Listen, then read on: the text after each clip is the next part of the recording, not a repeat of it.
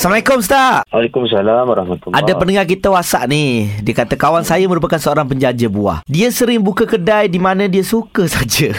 Biasanya dibuka tepi-tepi jalan ataupun berdekatan dengan perumahan. Hmm. Ha, apakah hukum berniaga di tanah orang lain Oh. tanpa kebenaran? Dan apakah status pendapatan yang diperolehi daripada perniagaan tersebut? Ah betul juga Ustaz. Main buka eh, ni. Ha, okay. Orang kata menega pakai sondol ni. ya. Baik. Apa hukum dia? Okey, pertama dia, dia ada dua dua keadaan. Yang pertama, hukum menceroboh tanah orang. Mana yang bukan tanah dia, eh, dia nak apa dia nak meniaga atas tu tanpa minta kebenaran, hukum dia haram. Berdosa bagi dia. Perkara yang kedua pula, dia meniaga. Apakah hasil pendapatan daripada perniagaan tersebut dikira halal ataupun haram? Ha, kawan pula nanya, ni kamu nanya, eh Kamu kamu, nanya, kamu nanya.